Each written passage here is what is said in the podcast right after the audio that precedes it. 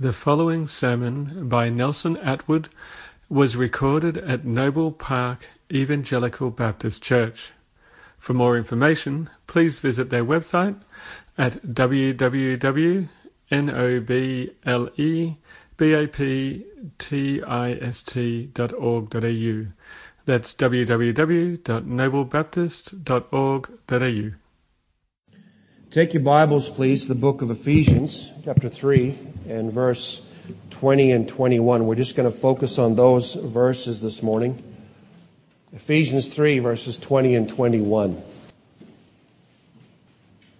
Paul is wrapping up this great prayer, and he pauses at the end to give a benediction, words of glory to God. And like as so often of Paul, he begins his thoughts and then he sort of interrupts himself and expands on one idea for a bunch of words. And this is one of these great statements of praise and worship to God that Paul makes, and he writes several of them throughout his letters. But these are the words of Ephesians 3, verse 20 and 21. Paul says, Now to him who is able to do far more abundantly beyond all that we ask or think, according to the power that works within us, to him be glory in the church and in Christ Jesus to all generations forever and ever. Amen. To him be glory. What does it mean to worship the Lord our God? What does those words really mean? what is a service of worship really all about? To God be the glory is really an excellent summary of what worship really is. To God be glory in everything. I was listening to a sermon driving back and forth on the Monash, and it was the question was asked by Paul Washer regarding Acts chapter 13 and verse 1. It says there that while they were fasting and ministering to the Lord, and he stopped and he said, What do you think that means? Ministering to the Lord.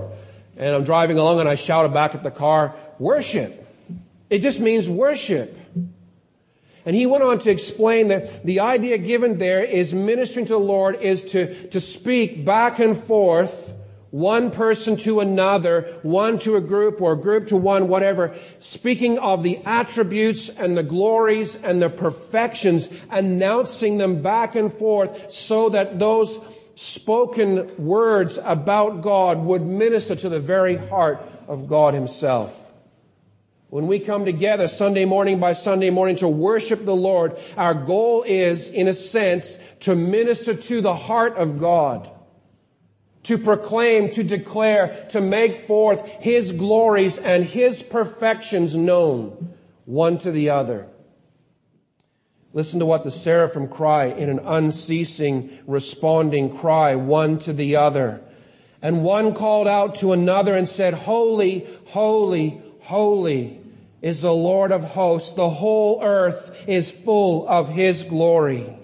Holy, holy, holy. They're repeating to one another his attributes and his perfections. That's the idea of what we do. And the idea in the words there isn't just they said it once and that was it. The idea is that one seraphim said it to another and another said it to another and the heavens just resound back and forth with their cries, holy, holy, holy is the Lord of hosts.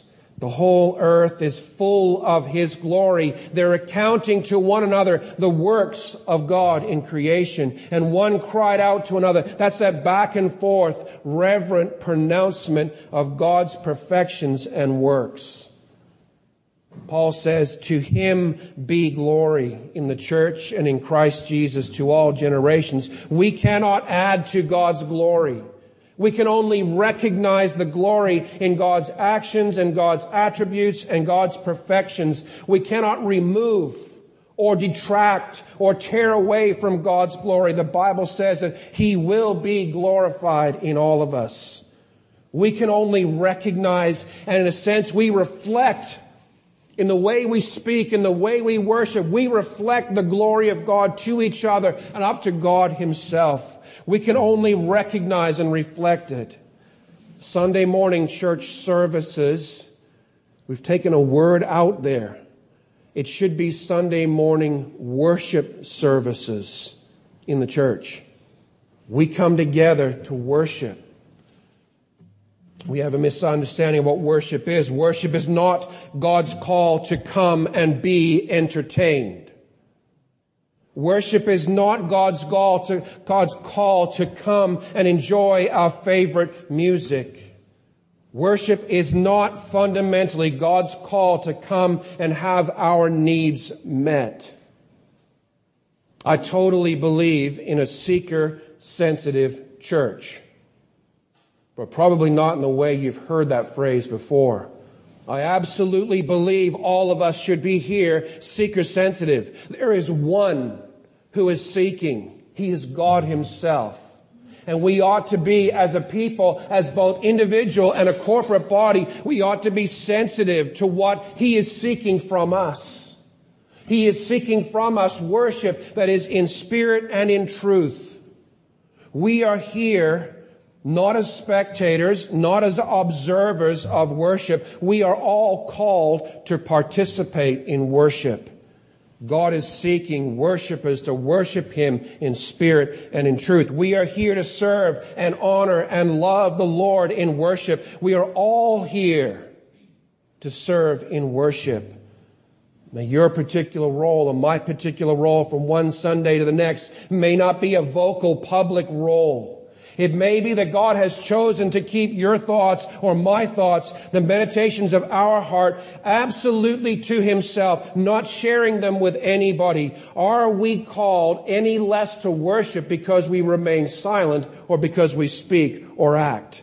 And the answer is no. We are all called to worship the Lord our God. We are here to minister to the Lord's heart in worship by reflecting back to Him in words and songs and prayers and scripture texts God's glory, His wonders, His perfection. Worship is God's call to us to pronounce with our voice in song and through scripture and in prayer, to tell forth His glories, to proclaim Jesus Christ, His Son, our Savior, the King of Kings and Lord of Lords.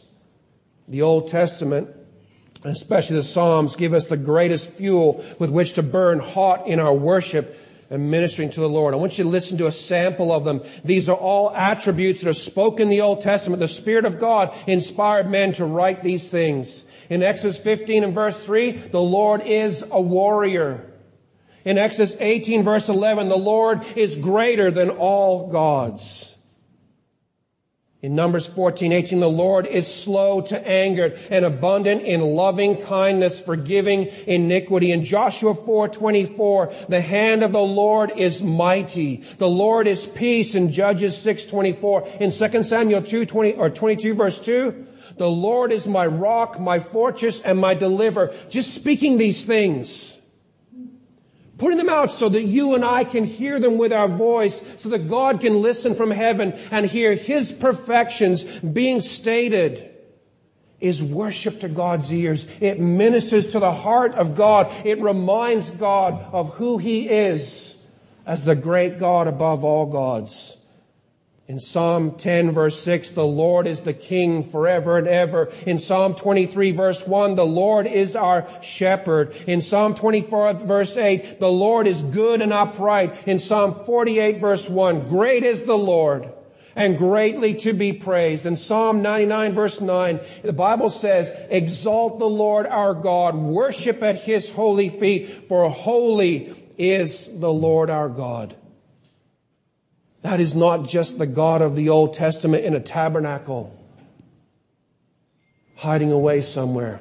That is the God that you and I have come to worship this morning. The Bible promises us where two or three are gathered together, He is here in the midst of us. That same God of the Old Testament is the one that's gathered here with us, hearing the thoughts of our hearts and hearing the words of our mouth and considering what we are thinking in our hearts and our voices and taking it as worship from Him.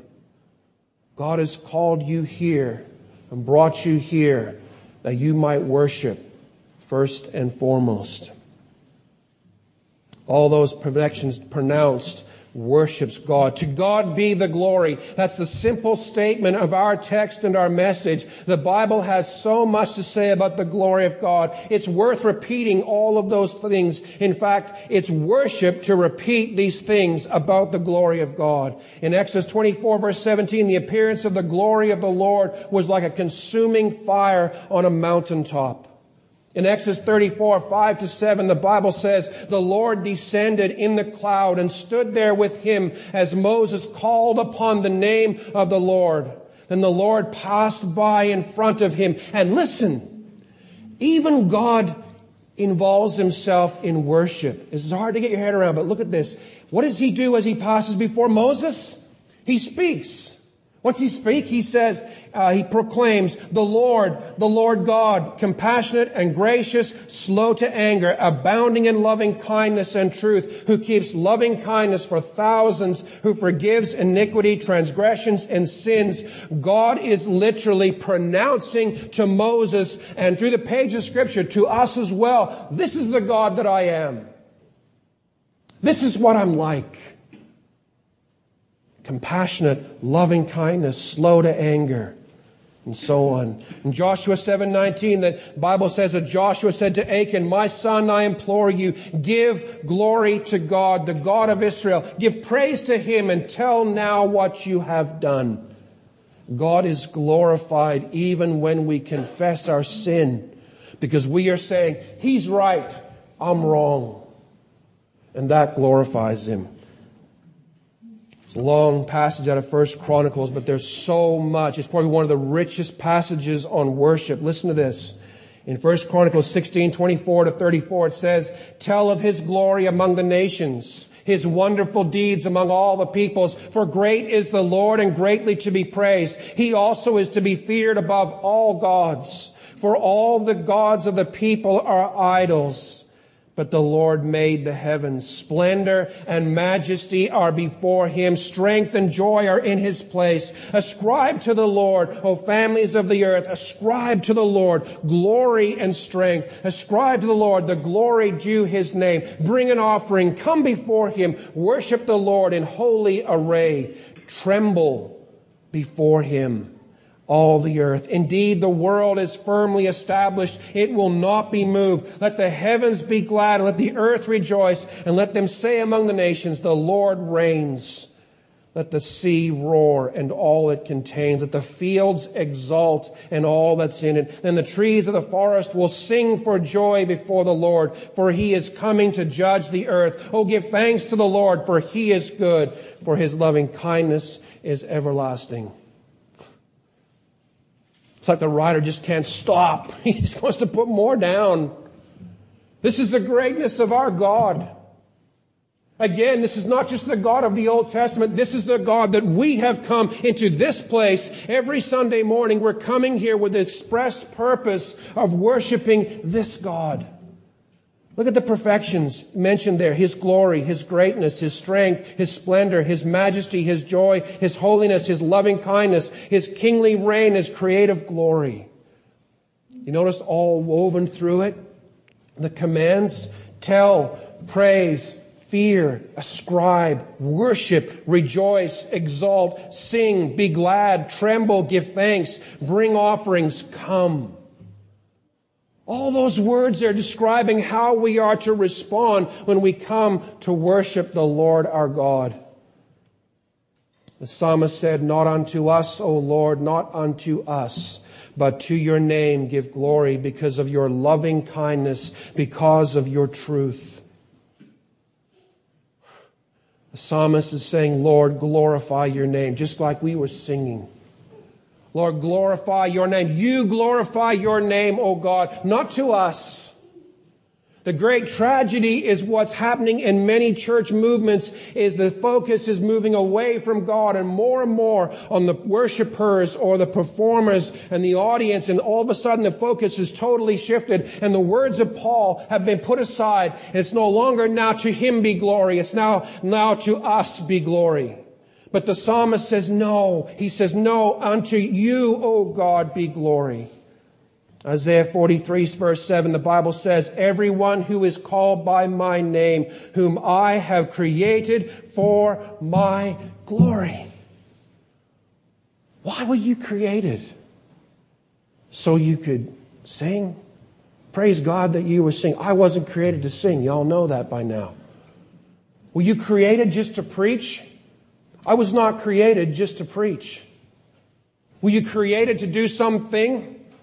No, you were created for one purpose overall, and that is to glorify God's name in everything you do, so that as Saneeth plays his violin beautifully, he can glorify the Lord in a way I could never do.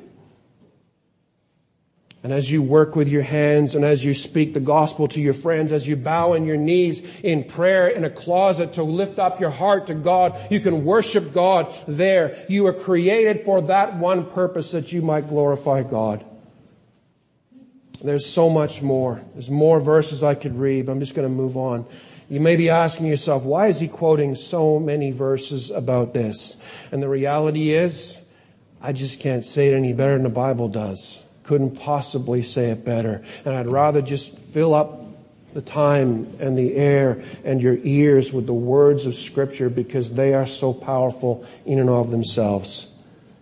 So here's my plan for the message, the rest of it, in the time we've got. I want to just work my way through mostly verse 20 of Ephesians chapter 3 and unpack what it is that Paul says about the God he is glorifying. Notice the logic of his words. Now to him who is able to do far more abundantly than beyond all we ask or think according to the power that works within us. Most of that, except for the first three words, is what we call a relative clause. It basically, it's a big long clause that describes the him. Paul says, now to him. Which him? Well, let me tell you, to the one who is able to do far more, far more abundantly and so on. So he's describing the God that he is worshiping. And I want to unpack who it is that he is giving glory to, who it is he is calling us to give glory to God, to him. So my goal for this is, as you listen to this, as we all listen to it, and the heaps of scripture I'm going to keep reading, uh, my goal is that you would lift up your heart where you're sitting in worship to God. Let your heart soar and sing in silent, joyful worship to God. My goal is like the disciples in Acts 13. We will all this morning minister not so much to our each other's hearts, but minister to the Lord's heart in worship of Him. And that we would give glory to Him this morning as we're here. There's an outline there. Glory to God, number one, who is alone worthy of praise. Glory to God, number two, who is able beyond all. Number three, glory to God who accomplishes his purposes. And glory to God who answers our prayers. I want to read the verse again to you. The verse is in a different translation. This is R.C.H. Lenski, who was a, a Lutheran scholar and an expert in the Greek. And he puts it slightly differently, and I want you to listen close. He says, now to him who is able beyond everything to do exceedingly abundantly beyond what we ask or conceive according to the power operating in us to him to him the glory in the church and in Christ Jesus for all the generations of the eons of the eons amen now, to him who is able. Number one, God alone is worthy of praise. He says, to him who is exceedingly abundantly and so on. There is only one. If you read that description of the one that Paul is ascribing praise to, there is only one that fits that description. It is the Lord our God. And Paul is saying, glory be to God and to him alone. Listen, God will not share his glory with another person. God is jealous for the glory and the fame of his own name. No man can rob God of his glory. The Bible says in Isaiah 42 verse 8, I am the Lord. That is my name. I will not give my glory to another, nor my praise to graven images. In Isaiah 48 verse 11, he says, for my own sake, for my own sake, I will act, for how can my name be profaned? In other words, he says, how can my name be allowed to be made common? Even used as a swear word. He says, For my own sake I will act, and my glory I will not give to another. There is only one God worthy of praise. There is no other God like our God. The Bible says there is no one holy like the Lord. Indeed, there is no one besides you, nor is there any rock like our God. For this reason you are great, O Lord God, for there is none like you, and there is no God besides you, according to all that we have heard with our ears. There is no one like the Lord our God. None begins to compare. None lines up with him. He alone is worthy of praise, brothers and sisters. To God be glory alone, the highest of glory. Secondly, God, to God is glorious, sorry, who is able to do beyond all things. Now notice most English translations combine the able and the to do into one phrase. In the original, they're actually separated into two phrases. We do it because they kind of link together. But when we bring them together, we actually take and we lose a little bit of the flavor of what Paul is actually saying. He says, now to the one who is able beyond all. God is the one who possesses the greatest ability. God's ability is immeasurable. His, it surpasses all other things. It's beyond everything. God's ability is seen in the wonder on the glory and the infinity of His creation of the whole universe. God's ability is beyond everything. Listen to what the Bible says just about Jesus. In Matthew 9 28, Jesus is able to give sight to the blind. In Matthew 10 28, God is able to destroy both soul and body in hell. In Romans 16 25, God is able to establish us according to the preaching of His Word. In Hebrews 2:18, Jesus Christ is able to rescue us who are being tempted. Listen, you're suffering, you're dealing with temptation. There is a God who is able to deliver you. Bible even says he provides a way of escape that we may escape from it. He's able to deliver us. In Hebrews 7:25, Jesus is able to save forever those who draw near to God. In Jude 24, he's able to keep us from stumbling and to make excuse me, excuse me. He's able to keep us from stumbling and make us to stand in the presence of his glory, blameless with joy. Did you catch that? You're struggling with your walk? You're wondering, is God ever going to finish the work that He began in me? Why am I struggling with the same things day in and day out? And Jude says, listen, there is one and He is able to keep you from stumbling. The idea of stumbling is so as to fall and not get up. He is able to make us stand in the presence of His glory. You know what that means? Doesn't mean just to physically stand there. It means to stand and stay steadfast and rooted in the presence of God, enjoying His glory forever. Psalm 1 says, The wicked will not stand the day of judgment, but we stand in the presence of God. Why? Because we've managed to do it all our lives, do all the right things, win all the right points, check all the boxes, do all the religious stuff? No. Because by faith in the living God, trusting Him to do what He alone can do, He can make us stand. He can make us, if you like, survive His judgment, which will come, brothers and sisters. In Revelation 5, verse 3 to 5, this is an amazing one. I love this one.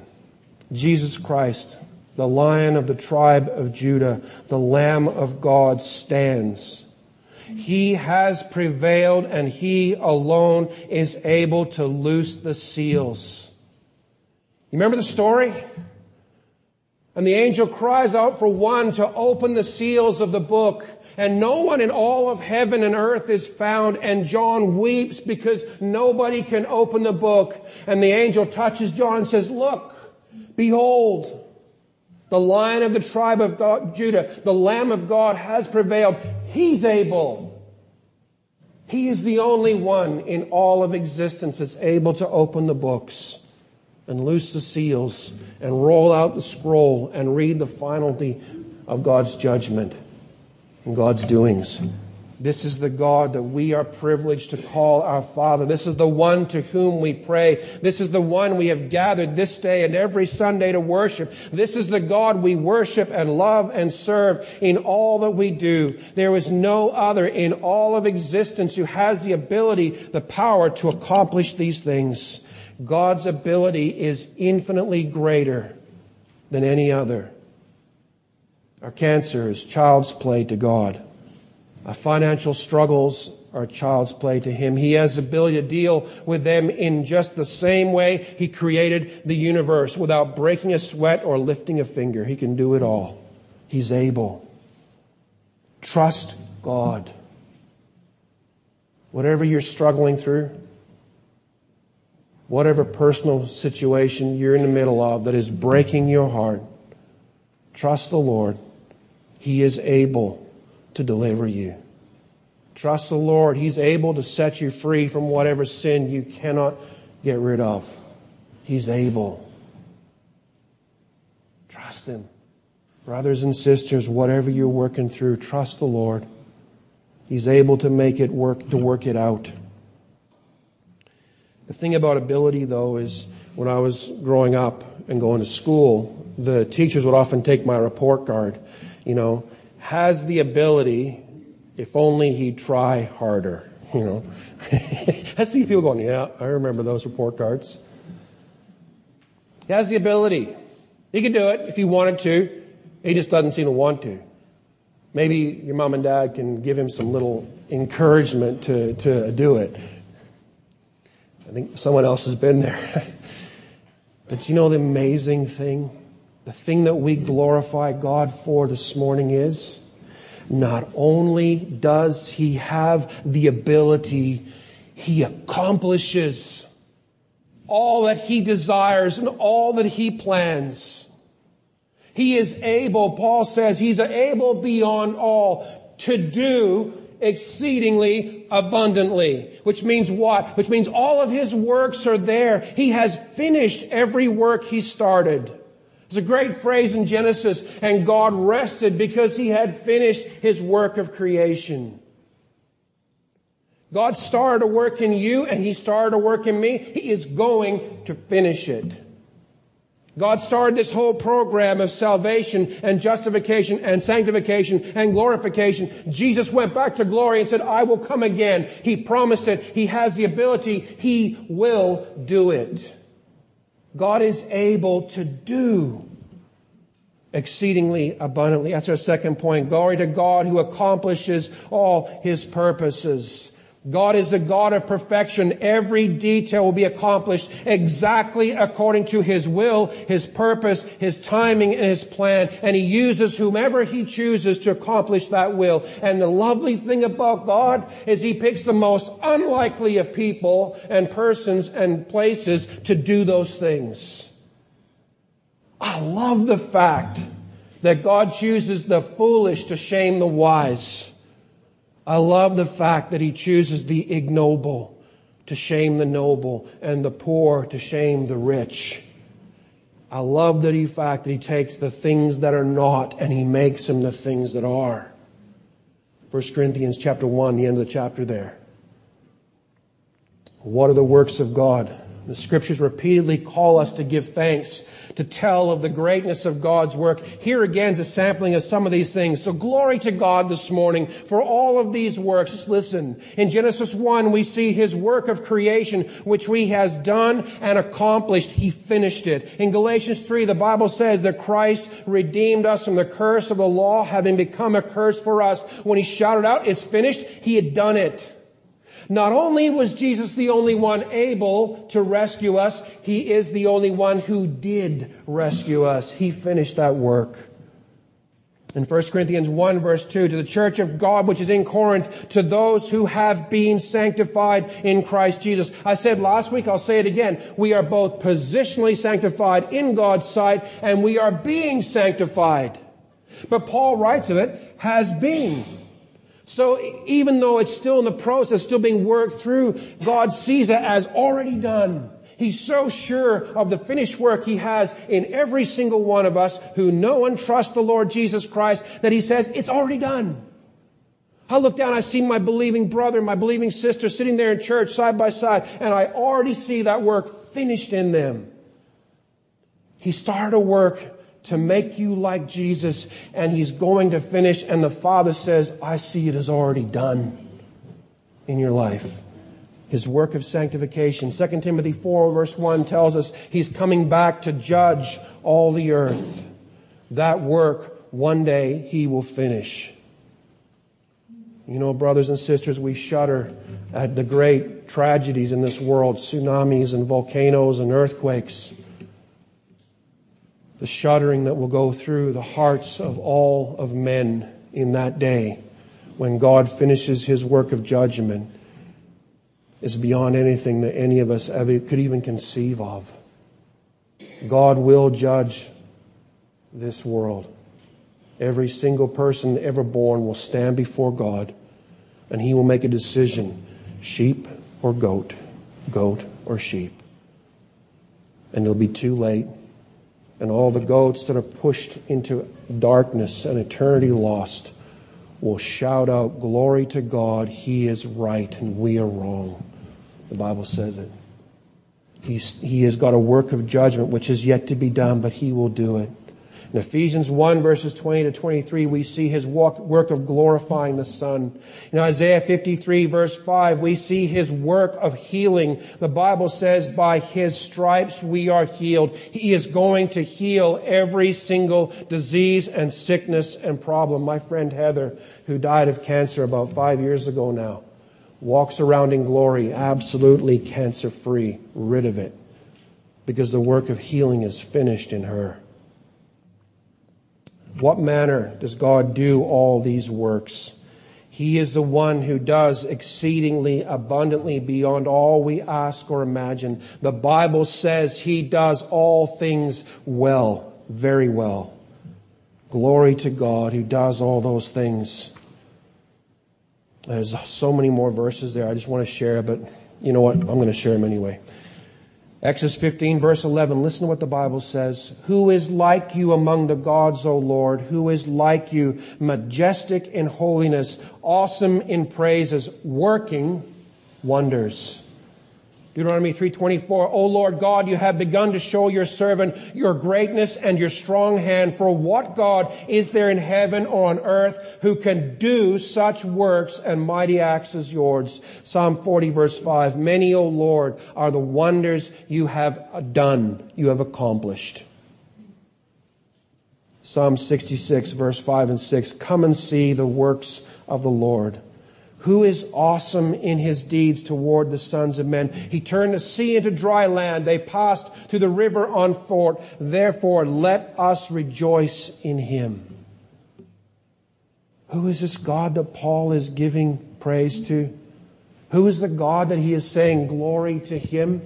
It's the one who has the ability, and it's the one who works and does and accomplishes all of his will and purposes and plans. The scope of God's accomplishments are so lavish. He does exceedingly abundantly. Microscopically, I love this. The scientists, right? They're, they're, they're so smart. I, I can't imagine the brain size that some of those guys have. I'm a carpenter, right? It's pretty obvious. Uh, and they get their microscopes out and they say, look at this. Look at this. We found it's the smallest building block you can possibly have. And they all get around, woo, wow, look, it's, it's an atom. And they're all oohing and eyeing and they're all going away to get some coffee talking about the atom. And one leans over and goes, and he gets a little close. Guys, come back. There's something smaller. We missed it.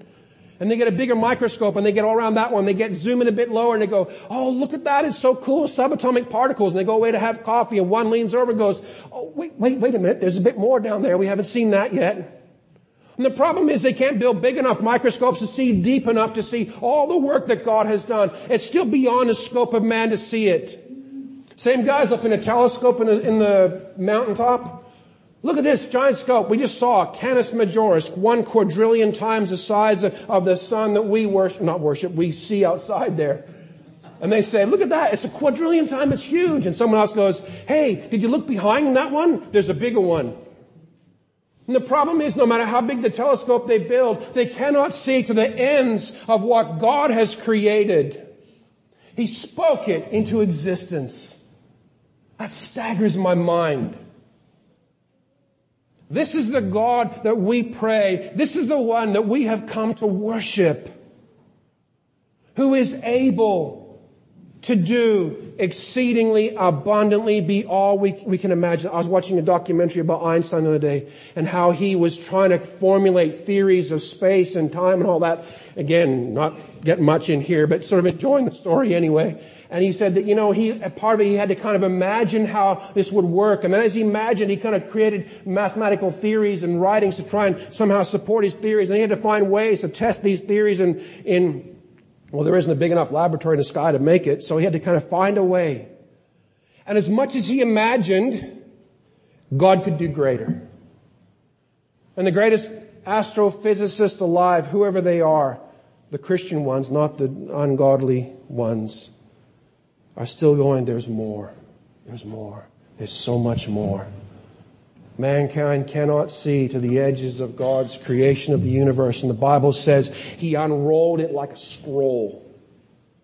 And some smart guys figured out that the universe is massively expanding, kind of like a scroll unrolls. and the Bible said it, what, 4,000 years ago? This is the God that we have come to worship. He's able to do. What fuels our prayer? there, there's more I want to share. But I'm going to jump ahead a little bit because I just, I have to. He talks about answering our prayers. And you know, I read the book of Genesis, and what does it say? God listened to the voice of Leah. She was a woman. And with great sadness, at those times, in those places, women were not heard. But the Bible records that God heard the prayer of Leah.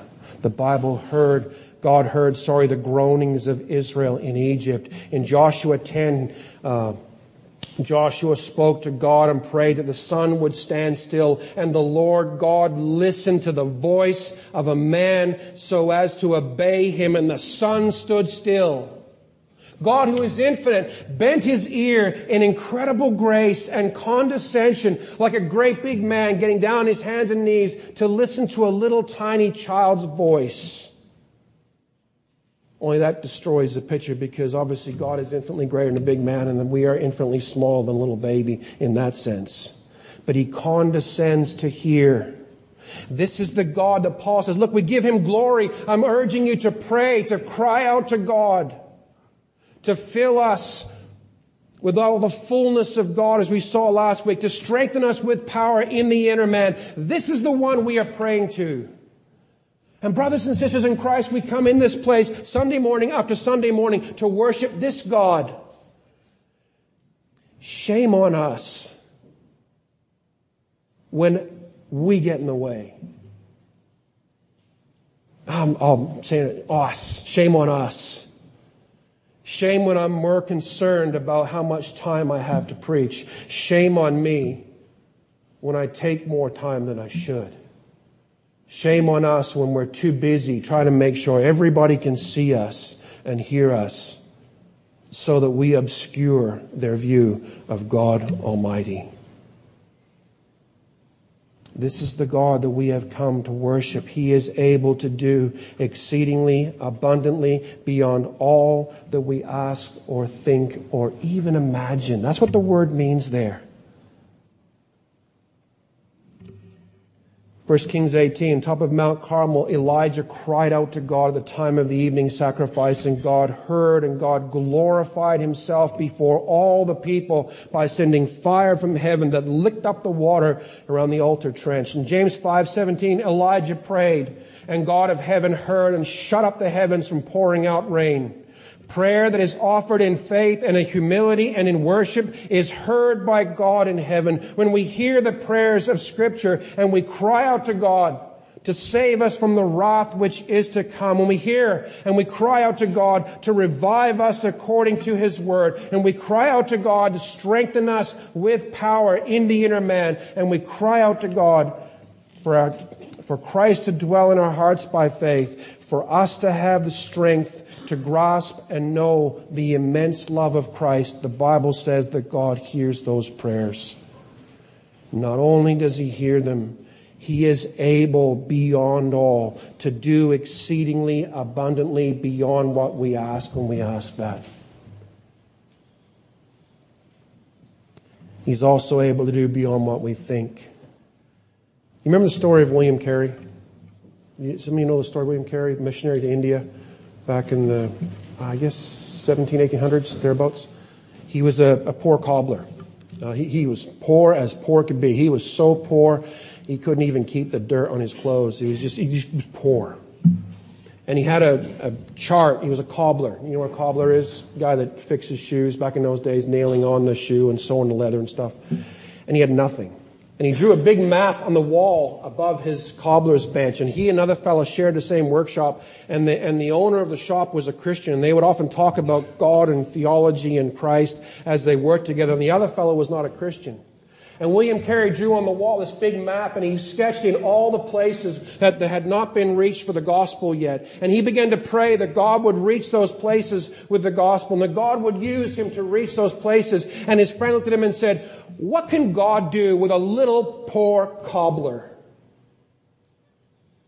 And I'm convinced that God leaned over from heaven and said, just you watch. And God took William Carey and he made him a pastor taught him how to preach, sent him off to India, and he studied botany, plants and animals and bugs and stuff, and he got a PhD in botany.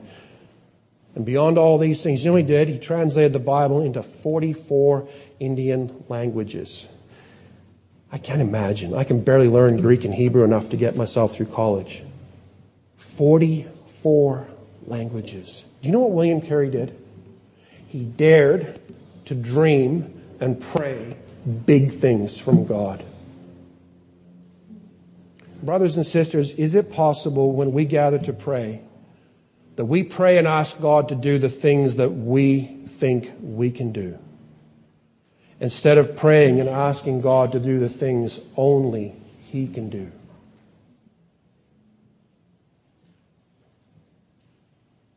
Is it wrong to pray for God to revive this church? Can God revive this church? Absolutely. I don't mean revive as in fill the seats with people. That's easy. A good marketing campaign and some a paint job, and we probably could do that ourselves. I mean revive as in real revival. Men and women crying out to God for salvation. Men and women confessing their sins. Men and women reconciling relationships that have been torn apart by pride and selfishness. Men and women that are coming together loving each other as Christ loved them. Men and women on fire for Jesus Christ. Can God do that in this church? That and exceedingly abundantly beyond that. Can we pray for the revival and the salvation, not just of one person in Noble Park, but the whole of the population of Noble Park? Oh, you don't get all crazy on us now. Go all radical and start praying for everybody to get saved. I couldn't tell you what I think of that comment. I'm absolutely convinced, convinced that God is able to save every single person in Noble Park and Keysborough and Springvale and Victoria and New South Wales and around the whole face of the globe. Question, brothers and sisters, is this. We come to, to worship here to glorify God. But Paul is also talking about prayer here. And I wanted to make God as big as I could in your eyes by pointing you to scripture after scripture after scripture because that's how we see how big God is. But there's a practical outworking of it too. That when we begin to pray and pray and ask for the things that Paul asked for, and pray and ask according to the imaginings of our heart. Now, there's a big caution that goes with this, and I'll tell you that in a second. But praying according to the imaginings of our heart that God would do those things. Awaken the whole of Noble Park so that the brothels are shut down. The police have nothing to do. The crime goes down. It all changes radically. This whole community becomes a place on fire for Jesus Christ. The caution that goes with that praying according to our imaginings is this. I hate the prosperity gospel that takes verses like this and says, Now to him who is able to do abundantly beyond all we ask or think. You know, I'd like a Ferrari, but I'll take a Lamborghini. You know, I'd like to have a thousand dollars, but I'll take a million. The prosperity gospel, I'll say his name, Joel Osteen, and people like him who stand there in their pulpit and preach that God wants you to be healthy and wealthy and wise and all that other stuff. They radically abuse verses like this. They portray God as little more than a massive bank machine that just hands out $100 bills to people who pray the right way to get what they want. What did James say? You have not because you ask not, or you ask amiss to spend on your lusts. That's the exact answer back to those guys. This verse here, now to him who is able to do far more abundantly beyond all we ask or think, according to the power that works in us. The ask or think part is not the, just the random imaginings of any ungodly mind. It's the thinking that's of a godly mind that desires for God to be glorified. So we pray, oh God, revive this church, light a fire in this church that men and women here will be crying out to God for forgiveness. Men and women in this church will be repenting of sin and putting it aside and reconciling broken relationships. Cry out for those things because those are the things that God obtains glory from His name, for His name when He answers them. We cry out to God to save the whole place of Noble Park because God will be glorified in that. And it may well very, may very well be that God will take the lives of some of us in the process because great blessing usually comes with great cost and great suffering. This is the God that we have gathered to worship. This is the God who hears our prayers. And this is the God who is able to answer exceedingly abundantly beyond all we ask or think. What an amazing God we have this morning. Amen. Leah, could we play Glorify the Name again? Is that okay? Thanks. We're going to ask you to stand and pray, and then we're going to sing that Glorify Your Name again, and then we're going to sing the benediction, and we'll be done for the morning. Thank you.